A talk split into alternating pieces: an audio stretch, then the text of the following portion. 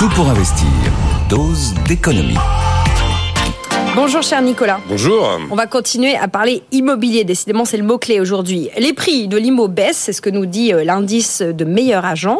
Ça se généralise. Oui, c'est ça la vraie nouveauté, c'est que maintenant c'est en train de se généraliser. Alors, le rythme est beaucoup trop lent, euh, compte tenu des niveaux stratosphériques d'où on vient bien sûr, et le rythme est beaucoup trop lent par rapport à la rapidité avec laquelle le prix de l'argent, lui, augmente. Les taux, bien sûr. Alors on a le top 5 des villes où ça baisse.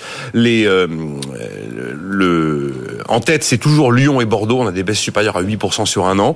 Paris, on est proche de moins 5% sur un an. On est bien passé en dessous des, des 10 000 le mètre. Ça reste une fortune, mais enfin bon, c'est symbolique, les, les, les 10 000 euros le mètre carré.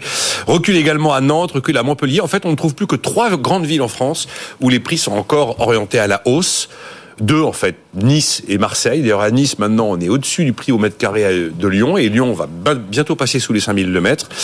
Et un toute petite hausse encore qui est observée à Lille. Donc oui, les prix baissent, mais ils restent beaucoup trop hauts par rapport à la capacité d'emprunt euh, des acheteurs. Et le seul moyen pour qu'on ait un marché de l'immobilier qui euh, qui se calme en fait, eh bien, ce serait d'augmenter l'offre. Mais augmenter l'offre, ça se fait pas en claquant des doigts, puisque ça veut dire construire davantage. En fait, on vit un double choc. On vit un choc d'offre et un choc de demande, ce qui est assez rare dans des moments où l'immobilier est un peu fragilisé. Choc d'offre, choc de demande, ce qui fait qu'on a un marché qui se gèle, qui se fige. Il se cristallise. Alors l'annonce euh, par Bercy du retour du prêt à taux bonifié, PTB, nouvel acronyme, est-ce une bonne nouvelle ça? Effet positif, effet négatif. L'effet positif, vous allez évidemment solvabiliser la demande, vous donner plus de pouvoir d'achat à l'acheteur. Il semblerait d'ailleurs qu'on veuille cibler les populations qui sont un tout petit peu trop riches pour pouvoir bénéficier du prêt à taux zéro. Selon toute vraisemblance, le schéma de ce PTB, cette bonne vieille formule des années 70, mmh. ce serait qu'il y ait 40% à peu près du montant total du prêt qui soit couvert par ce taux intermédiaire. Ce taux intermédiaire, en théorie, devrait être deux fois moins élevé que le taux euh, intégral du prêt, ce qui veut dire que sur, 300 000 euros, vous faites une économie de 30 000 euros. Mais après, l'effet négatif, ce qui ne se voit pas toujours, et c'est valable quasiment dans tous les domaines de l'économie, c'est que plus vous mettez des aides, plus vous mettez des subventions, plus finalement ça a un effet inflationniste. On sait que ça atterrit où, toutes ces aides? Ça finit par atterrir dans les prix. Donc là, je viens de vous dire qu'il y avait une baisse généralisée des prix qui commençait à se concrétiser, sauf que le PTB aura pour effet de freiner justement la baisse des prix. Alors, il est beaucoup trop tôt pour tirer toutes les conclusions de ce produit, puisqu'on ne sait pas euh, qui, quels seront les gens éligibles, on ne sait pas pour quel bien ce sera éligible, le neuf, l'ancien, uniquement le rénové.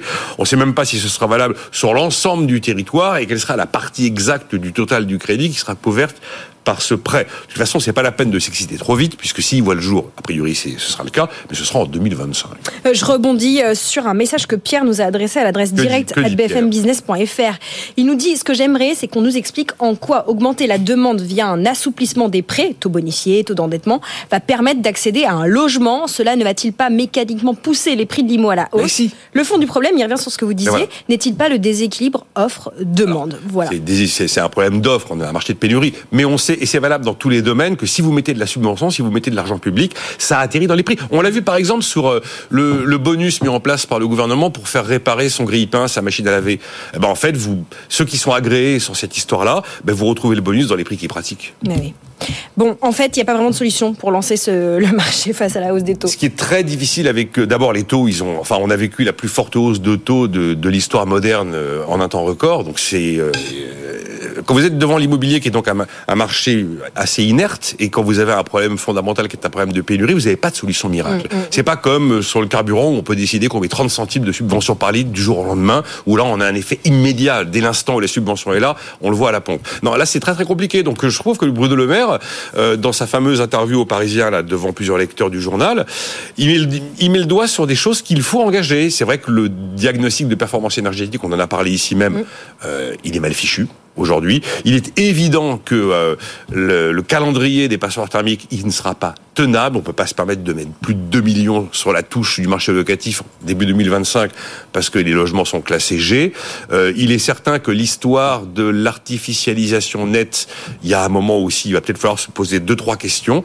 Il est certain que oui, les dispositifs fiscaux qui nuisent à la fluidité du marché, euh, que ce soit sur la, location meublée ou sur la résidence secondaire, il y a certainement des choses à faire.